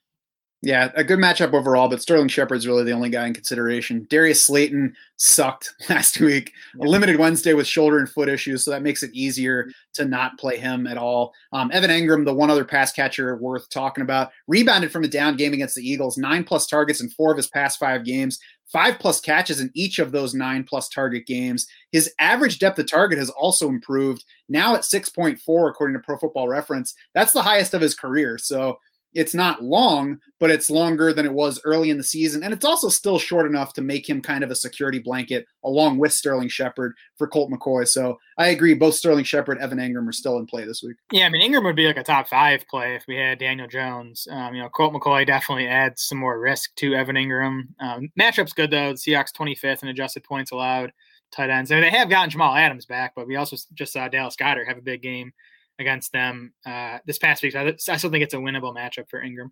Yeah, Jamal Adams was a tight end stopper with the Jets, but the the Seahawks see him primarily as a defensive end, I think. yeah. Wayne Gallman was the only Giant who delivered for us in that positive matchup with the Bengals last week, and that gave him touchdowns in five straight games and good usage over the past three games. But Seattle will be the highest rated defense in rushing DVOA that he has faced in that span. You combine that with the team being 10 point underdogs, likely missing the starting quarterback, and that he's been very lucky on touchdowns, scoring on 7.7% of his carries to this point, even at fairly low efficiency on a per carry basis. I would really like to not play Wayne Gallman this week. Yeah, I hope he's popular in DFS because you know, I think you know, he, he's he's an easy fade for me regardless. Um, yeah, I mean the Giants have a 19 point implied total, so he's not a good touchdown bet. Even in the plus matchup last week against the Bengals, only averaged 3.9 yards per carry. It's not like he's been super efficient, like you said. He's been living off the touchdowns. Um, he had five targets last week, I believe, but he only ran a route on 43% of the dropbacks. He's still losing passing down work to Dion Lewis. So, especially in this game, assuming the Giants fall behind, I think we're going to see Dion Lewis on the field a lot more than Gallman owners would like to see. I mean, you know, he, he's still in RB3 range in our rankings, but, you know, he, he's not an exciting fantasy play this week. On the Seahawks side, Carlos Hyde, Chris Carson were both limited Wednesday. Watching those two guys, I think, is really the only question here. Hyde beat Carson in snaps, carries, and targets at Philly, but it was Carson's first game back after four weeks out with a foot sprain. So I would imagine it was just easing him back in. Yeah. Um, both guys were in the goal line picture. Uh, you know, that hurts Chris Carson's upside, especially if they do pull away from the Giants in this one. But I think Chris Carson's still a fairly easy start. Yeah, I'm curious to see what this backfield looks like this week. You know, like like you said, Hyde was the leader of a committee last week. I would expect Carson to jump back ahead starting this week. Hyde probably still remains involved, especially in this game that Seattle should win easily. They're probably not going to overwork Carson, but you know he's obviously a good touchdown bet with a high implied total for Seattle. And you know he's he's been involved in the passing game. I think I think he's like a borderline RB one, really, even you know despite the you know, some of the workload concerns. Hyde saw seven, five, and four carries in the other three games with a full Chris Carson that he's played this year. So, um, you know, like we've said, maybe there's more this week, if especially if they pull ahead from the Giants, so they can take it easy on Chris Carson where possible a little bit. But it's still going to be a risk where we won't know about that until the game starts. So Carlos Hyde is, is kind of in that low mix in the you know 35 RB 35 range. If you're looking down there, there's some upside to him. Yeah, I mean, really not dissimilar to Cam Akers. Where like, I wouldn't be surprised if Hyde gets another 15 touches this week, but I also wouldn't be surprised if he only gets like seven or eight. Right. There's no clarity at tight end in the first game after Greg Olsen hit IR. Jacob Hollister seems like the leader. He got all five tight end targets against Philly, but Will Dissly actually played 11 more snaps. He ran just one fewer pass route than Jacob Hollister did. Colby Parkinson stepped in to play the small role that had been Hollister's when Greg Olsen was in the mix. So just don't look at those five targets and think, okay, Hollister's the guy. Yep, agreed. Um, can't can't use any of these guys right now. Philadelphia Eagles at the Green Bay Packers. Packers by nine, over under 47. Zach Ertz has been activated from IR. My guess would be that it hurts the wide receivers for Philly more than it does Dallas Goedert. Yeah, I mean Goedert is still a strong fantasy play. You know, he had uh, 17 targets over the first two weeks of the season alongside Zach Ertz. You know, eh, Goedert's like the only thing working with Carson Wentz right now. So hopefully they don't go away from him. Um, Green Bay sort of a middling tight end matchup again. I, uh, Goedert's an easy top five tight end play this week, especially with Philly a, a lock to fall behind in this game. Yeah. And Philly has not been particularly favoring any of the wideouts, not looking like they're trying to get the ball to any of them. It seems like they've forgotten completely what Travis Fulgham did over his first few games with the team. Alshon Jeffery matched his playing time against Seattle. I don't want any part of any Eagles receiver going forward. I'm not bothering holding on to Jalen Reagor. Well, yeah, I mean, at least prior to last week, Reagor, Fulgham, and, and Greg Ward have been like full time players. But last week we saw Alshon Jeffery and John, John Hightower get into the mix, and you know, n- none of those guys played more than 68% of the snaps. So it was, it was a wide receiver rotation on a bad passing game. Yeah, so you, you can't use any of those guys right now. I will say that it's probably a good time to try to buy Jalen Reagor in Dynasty because not only is he not doing anything, but Carson Wentz is playing poorly enough that people don't know whether he's the Eagles quarterback going forward. Yeah, I still believe in Reagor's talent and his you know long term upside. So I, I would definitely be trying to buy him in Dynasty. Miles Sanders is still a fairly easy play at running back, but it's really just because running back is so difficult to actually find reliable players that you just have to stick with somebody who's a good talent and hope that the coaches fix what they didn't fix last week and actually give him the ball. Yeah, good talent, great matchup. The Packers 24th in football outsiders run D, 28th in adjusted points allowed to running backs. You know, they're they're allowing 4.9 yards per carry through running backs on the season. They just gave up the 100 yard game to David Montgomery. Um, but I mean, Sanders obviously needs the Eagles offense to play better. And even his usage the past couple weeks has been disappointing. Just 60 and 61 percent of the snaps. 36 and 50% of the routes. You know, he's losing a lot of that to Boston Scott. So, I mean, you know, he, he should be like, he, he should probably be like the third ranked running back for us in this matchup this week, uh, you know, behind Dalvin Cook and Derrick Henry, but he's a bit farther down than that just because, really, because uh, Philly's offense is just struggling so badly. Imagine being told this summer that in week 13 you would feel much better about playing James Robinson than Miles Sanders. fantasy, man.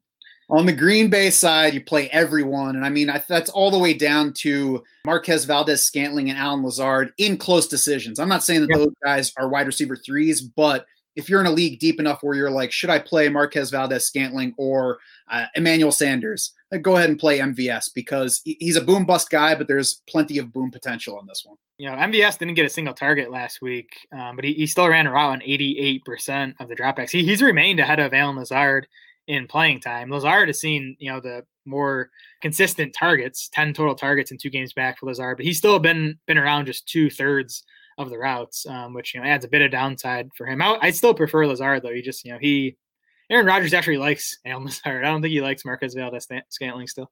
Yeah, if you're picking between them, I like Lazard too. He, he was fourth among wideouts in playing time for Green Bay last week, but second on the team in targets. So I'll, I'll take that discrepancy uh, anytime it's a fine spot for Robert Tonyan as well. Mm-hmm. Tonyan, sorry. Four, five, and five targets the past three games. A ridiculous 88% catch rate for the season. So, I mean, you know, the chance that he only sees two or three targets in this game, also the chance that he scores a touchdown on his two targets. Yeah, his usage has rebounded. You mentioned the targets. He's been over 70% of their routes in three straight games, and the Eagles have been a good tight end matchup all season. So I, think, you know, Tonyan, one of the better touchdown bats once you get outside the you know, top few tight ends.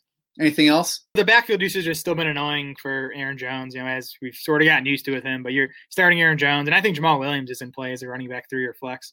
Yeah, I mean, get used to annoying backfield usage. That's what that's going to be the NFL from now on. Yeah. Yep. New England Patriots at Los Angeles Chargers. Patriots by one. It opened up as Chargers one and a half point favorites, but the Patriots are back, baby. Over under 47. Cam Newton is 23rd among quarterbacks in fantasy points per game this year. He's capable of throwing for 365 against Houston. He's capable of throwing for 274 and two and rushing uh, two touchdowns in against the Jets. He's also capable of 84 passing yards and zero touchdowns in a victory over Arizona. He is Taysom Hill, but he's living in a landfill instead of a mansion. Yeah, I mean, as you mentioned, just wild swings in the passing numbers. Even the rushing production's been all over the place. But you know, prior to last week, he'd been a top 16 fantasy quarterback in four straight games. So he had been getting it done. Um, I wouldn't be surprised if he, you know, gets there again this week. But um, I don't know, it's a tough guy for me to trust just how he's been doing it. Yep, he's a tightrope walker with no net. If I had his receivers, though, to be fair, my hair would be shaped like an exclamation point too. yeah, exactly. Jakobi Meyers rebounded from a down game against Houston. You might not, it might not be obvious from a five catch, 52 yard line, but his six targets were 33% of the team target share against Arizona. He had 55% of the receptions and 62% of the receiving yards. So, I mean, really, that's as strong a five for 52 as you can really put up. Yeah, and I mean, I mean, we can keep saying though that Meyers' target share is strong, but like when you're not throwing it much, like the, the you know, t- to me, the raw targets are almost more important for him. And he's only averaged a little over five targets over his last three games. And after he had that, you know, uh, back-to-back games of double-digit targets. Um, the Chargers also got slot corner Chris Harris back last week. Uh, you know, he helped hold Cole Beasley to a pretty disappointing game, just two catches for Beasley. So, you know, Meyers has been moving in and out of the slot. He's like, you know, 50% in the slot, I think. Um, but, but not an easy matchup for him here. Yeah, not a high ceiling guy, but a decent high end wide receiver three in PPR, I would say. I don't know if I'd go high end, but a wide receiver three. No, you might want to check our rankings though. Oh boy. Chargers are the 31st run defense in DVOA right now. I am not buying James White as goal line back. He's had he had touchdowns from seven and one yard out against Arizona last week. Cam Newton and Damien Harris, though, each got a shot from the one yard line before that second James White touchdown. I am buying James White as the new Rex Burkhead. And that means that I think he's certainly capable of an annoyingly involved game at any point. Rex Burkhead did have nine carries inside the 10 yard line on the year before um, suffering his season ending injury. Damien Harris has eight. So I can buy them splitting those kind of carries, but overall, Damien Harris as the new Sony Michel is still my first Patriots running back into my lineup.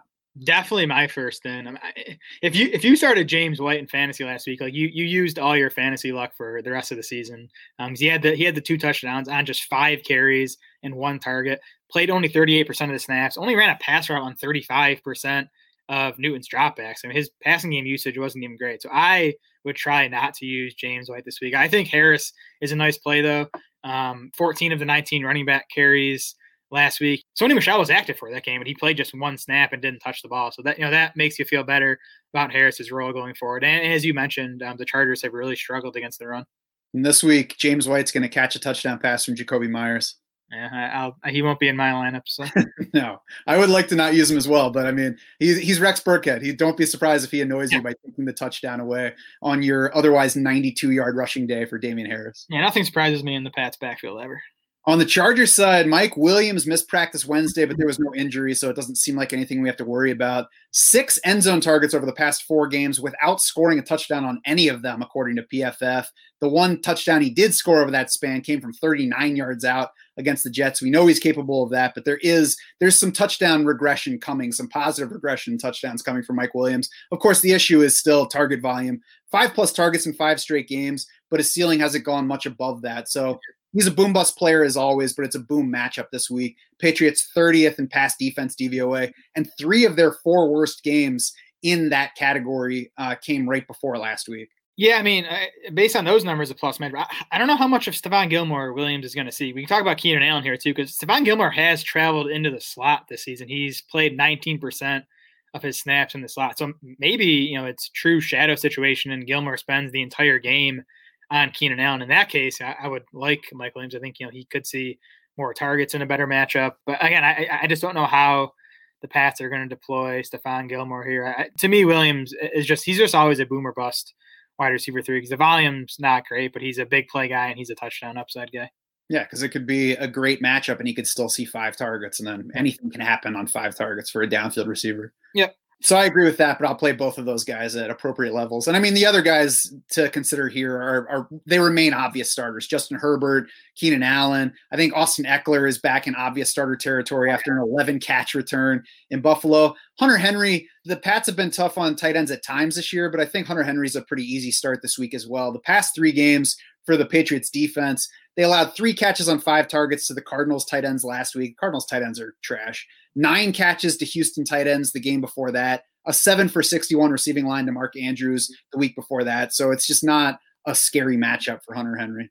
Right. I mean, New England's done good against, you know, Darren Waller. Um, you know, Travis Kelce didn't do a ton against them. George Kittle. You know, th- those guys, you know, especially Kittle and Waller, like their offenses focal points. I think the Pats are more likely to be worried about Keenan Allen and probably even Austin Ekeler at this point than Hunter Henry. So I, I, I would you know stick with Henry this week if he's been your guy all season.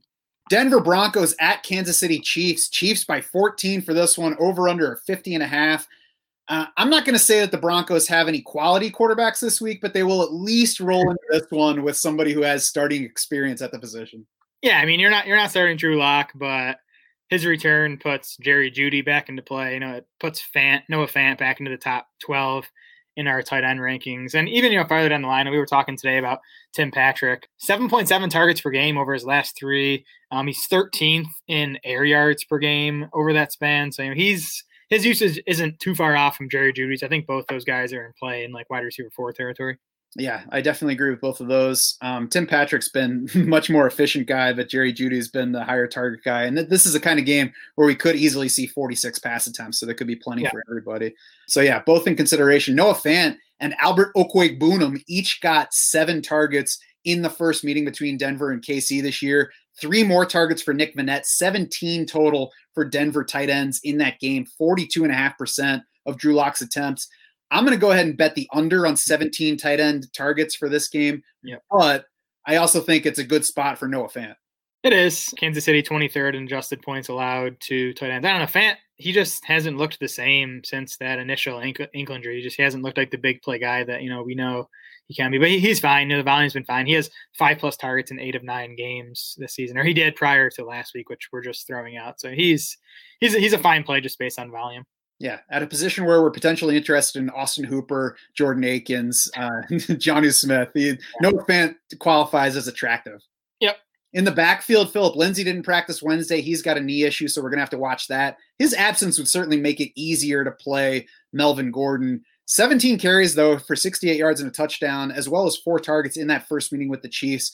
Philip Lindsay ran for 79 yards, nine carries, left that one early with an injury, so that helped the touches for Melvin Gordon both of those guys are in play. Certainly not comfy because this is a bad team, but you know it's a it's a spot where they should be looking to run the ball. Right. Yeah, we know that's how you beat the Chiefs. Uh, Football Outsiders has them dead last now in run defense. Um, they're 26th in adjusted points allowed to running backs. Philip Lindsay's status to me is big for Melvin Gordon because when Lindsay's been out this season, Gordon's been like the bell cow back. He has 22, 14, and 26 opportunities in three full games without Philip Lindsay this season. It sounds like Lindsay was back at practice today. Um, so maybe he's trending towards playing. You know, that that would knock Gordon down to like RB three territory for me. Yeah, definitely. I would love to not play either one, but you know, if they're if they're in play for you, there's the chance that either of them has a decent game here. Yeah, yeah, yeah. Good matchup. On the Chiefs side, you already know that you're playing everyone. So the backfield we talk about Clyde Edwards Helaire nearly doubled Le'Veon Bell in snaps at Tampa, got 11 carries to Bell's five, no targets, but ran 29 routes to Bell's 17. So it looks like CEH remains the clear lead back for Kansas City. Yeah, so two things are hurting Edwards Helaire. Um, one is just the Chiefs have gone so pass heavy for the past month now. Like, you know, Edwards Helaire averaging just uh, 10 carries per game over the last four weeks, but he's seen 65% of the running back carries. So he's getting a good piece of the pie. They're just not running enough. The other thing too that's annoying is Darrel Williams is playing in like obvious passing situations, and Edwards Helaire is coming off the field there. But you, you can't get too picky at running back. You know, uh, Edwards Helaire always a good touchdown bet. Um, you know, he, he's a pretty obvious start in season long. And he could have a sneakier week this week with Denver being weak against the run and just being a weak opponent. I mean, they right. played Tampa with a strong run defense last week. They got in some shootouts before that. So yeah. if they can pull away early in this one, which is definitely possible, I wouldn't be surprised if we get more usage than we've been getting from Clyde Edwards Helaire. Yeah, I could see that for sure. Sammy Watkins, third among Chiefs wideouts in routes run last week against the Bucs. He matched Demarcus Robinson in snaps. Third on the team with seven targets, one more than Robinson, and both of those guys more than doubled Mecole Hardman's snap total last week. Yeah, I mean Watkins has seven plus targets now in four of his five healthy games this season. So you know, give me seven targets from Patrick Mahomes, and I'll take my chances. Absolutely. Washington at the Pittsburgh Steelers, Monday night's first game. Steelers by 10, over under 44. Expected to be ugly. Terry McLaurin still well within starter range, but low wide receiver two territory here for me. Yeah, I mean, we know Pittsburgh secondary is beatable, and I think McLaurin's going to be open when Alex Smith has any time to throw the ball. That's that's my issue. Is I just think he's going to be under siege all day. So I mean, McLaurin would be tough to bench. He's getting the volume. He's a good player, but uh, I don't think you're going to get a ceiling game from McLaurin here. Yes, I agree. Antonio Gibson also low in running back two territory. I would prefer Damien Harris over him, probably Jonathan Taylor over him as well. And if there's no Philip Lindsay, but it sounds like there will be, I would probably play Melvin Gordon over Antonio Gibson as well maybe for those guys in non PPR. I mean, eh, Gibson's usage was nice last week. He set a season high or tied a season high in snap rate and route rate and carries and in targets. And we, we sort of saw him push JD McKissic aside as like the lead pass catching back there. So yeah, the, the matchup sucks. Um, but you know, Gibson's a, a, a big talent, and again, the usage I think keeps him in play as like a low upside RB two.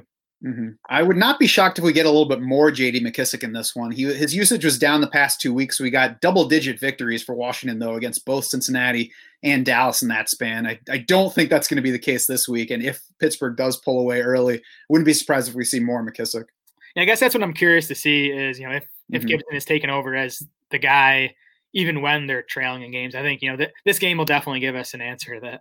Mhm. I'd be surprised if they overwork um, Antonio Gibson just from you know a, a sheer Yeah. snap standpoint, but we'll see. I mean, it's a developing situation for a developing team. Yeah, we've also seen them use Gibson and McKissic on the field together at Mhm. times this season. But I don't know. I, I would not want to start McKissic just because I don't like the spot in general for Washington here. No, for sure. I would not be looking to play any Washington player, but you know, it's something to look for if you're reaching down in the depths. Yep.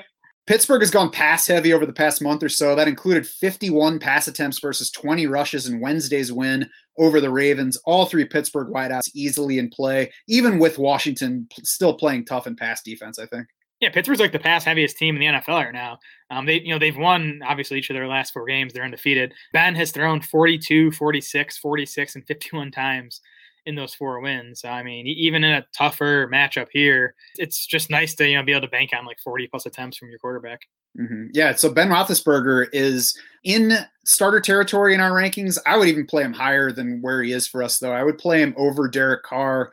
I think he's a safer bet than Derek Carr this week. I would be. I would have a hard decision between Ben Roethlisberger and Taysom Hill. I would probably play Ben Roethlisberger over Kyle Murray this week, though, and probably over Lamar Jackson too. I just think he's a safer bet in this exploitable matchup. Yeah, well, I mean, Washington's been pretty solid against the pass. Awesome. I don't think it's a matchup to run away from, but I don't think it's a you know plus matchup either. I don't know. I mean, he, I think I do think Ben is fairly safe again because of the passing volume, especially compared to you know guys like Derek Carr and Tannehill and Cousins, where you know there's always a chance they don't even hit 20 attempts. hmm Uh, give me Kirk Cousins over Ben Roethlisberger, but I like Roethlisberger over most of the other guys. I wouldn't play Big Ben over um, like Kyler or Deshaun Watson this week. In the backfield, if we get James Conner back from the COVID list, I honestly have no idea what to expect from him. Yep, me either. Um, if not, I think you can start Benny Snell just based on volume. I mean, he ran clearly ahead of uh, Anthony McFarland last week, 16 carries and four targets for Benny Snell. Buffalo Bills at San Francisco 49ers, the second Monday night game. Bills by one. It opened with them uh, up by two and a half.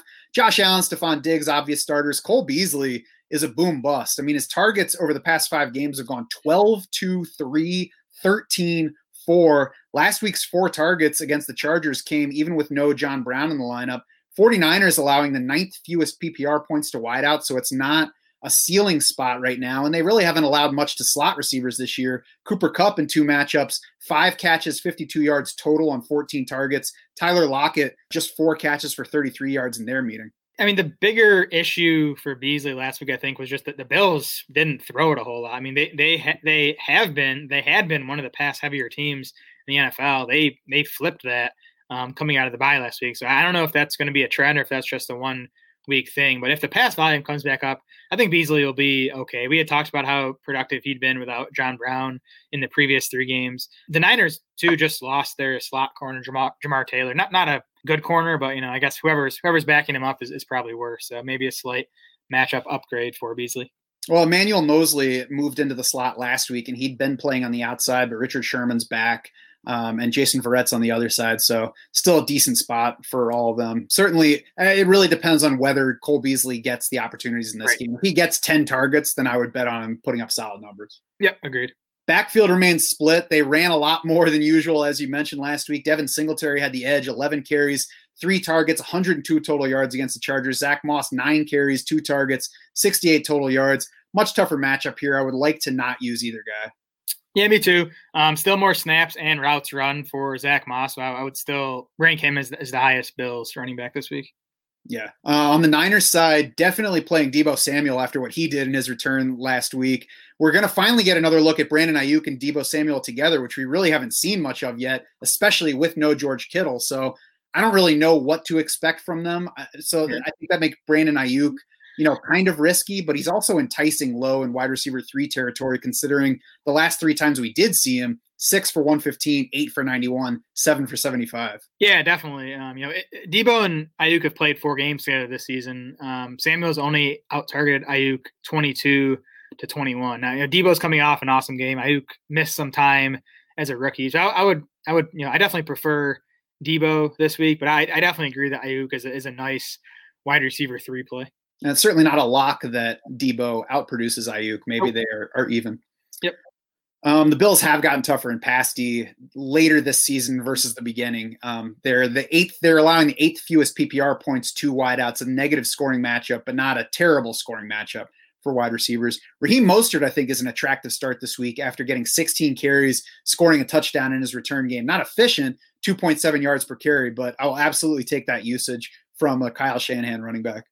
Yeah, I mean, you know, just 16 out of the 31 running back carries last week, played only 40% of the snaps. That was his first game back from the injury, though. I think Mostert will take a bigger piece of the backfield pie going forward. I mean, he's averaging about 15 carries per game now in his four healthy games this season. I, I think that's a you know fair projection for what you'll get Mm-hmm. from him this week. Dallas Cowboys at Baltimore Ravens to close us out on Tuesday night this week. Amari Cooper, five, six, and six catches in his past three games, 67 plus yards in each. Fairly easy play at this point. Dalton Schultz, just two games that he has fallen short of four receptions since taking over for Blake Jarwin. And those two games, when Dak Prescott left with an injury, when Andy Dalton left with a concussion, otherwise four plus receptions every game for Dalton Schultz. Not an exciting option, but Yeah. I mean, at a bad position, tight end, I think he's a solid uh, PPR bet. Yeah, I mean, you want you want seven PPR points. You know, Dalton Schultz is probably your guy. The volume has been good, um, but he, you know he's averaging 8.3 yards per catch over his last uh, few games, just one total touchdown. You're going to get four catches for 30 yards out of Dalton Schultz if that's good enough for you. Have fun. Otherwise, I'm trying to avoid Cowboys and uh, Ezekiel Elliott. When he had a big game in Minnesota, it seemed like maybe a bounce back coming out of the bye 103 rushing yards, receiving touchdown. But now it just looks like a mirage because it's the only game among his past five where Zeke has reached three and eight, 3.8 yards per carry. In the six games since they lost Dak Prescott, he's averaging 15.3 carries, 57.2 rushing yards, two and a half receptions, 13.8 receiving yards. That touchdown against Minnesota is the only one that he scored in that span. Zeke is at the bottom of RB2 territory in our rankings. Yep, you know that that's how he's produced since Dak Prescott went down. He's RB twenty two in PPR points, and he's RB twenty four in non PPR. The, the lack of passing game stuff is what's really hurting him. You know, he's he's not even he, he's running routes on like half to two thirds of the dropbacks, not nearly enough. You doing anything with CeeDee Lamb this week? He's okay. I mean, I don't, so in Dalton's three full games, uh, Lamb has 24 targets to Amari Cooper's 25. So I don't think the volume projection is too far off. I mean, I don't know. Those guys are both like wide receiver threes for me in this spot. I don't think you know Dallas's offense is not going to have much success in Baltimore. Yeah, for me, CeeDee Lamb's more wide receiver four. Past four games, four, four, four, and five receptions, 35 yards or less in three of those games. So I mean, he's he's T.Y. Hilton territory. He's a better player than T.Y. Hilton at this point, but he also has a worse quarterback, worse offense, I think. Yeah, that's fair. On the Baltimore side, we should get Lamar Jackson back in time. We're going to have to wait and see. But I mean, he, Mark Andrews, J.K. Dobbins, really the only truly usable pieces here, I think. Yeah, I mean, and Andrews on the COVID list too, so we'll have to see about him. It, tough to tough to talk too much about Baltimore right now without knowing um, who's going to be back. It, it's a good matchup for everyone. You know, Dallas is bottom half of the league against quarterbacks, tight ends, running backs. So good spot for these guys. Whoever is healthy. Funny that Hollywood Brown finally, you know, got his long touchdown from Trace McSorley. yes. And that's a good place to end this, I think, because that's going to do it for this week 13 preview edition of the podcast. Head over to draftsharks.com now to see our full week 13 rankings. We've also got an article up on team defenses with good schedules over the final few weeks of the season. Help you get your lineup set, not only for this week, but the fantasy playoffs as well. We will, of course, be back on here Friday for the usual DFS podcast. You can also find us on Twitter. We are at Draft Sharks. Jared is at Smola DS. I am at Schauf DS. It's S C H A U F. For Jared Smola and the rest of the Draft Sharks crew, I'm Matt Schauf saying thanks so much for swimming with us.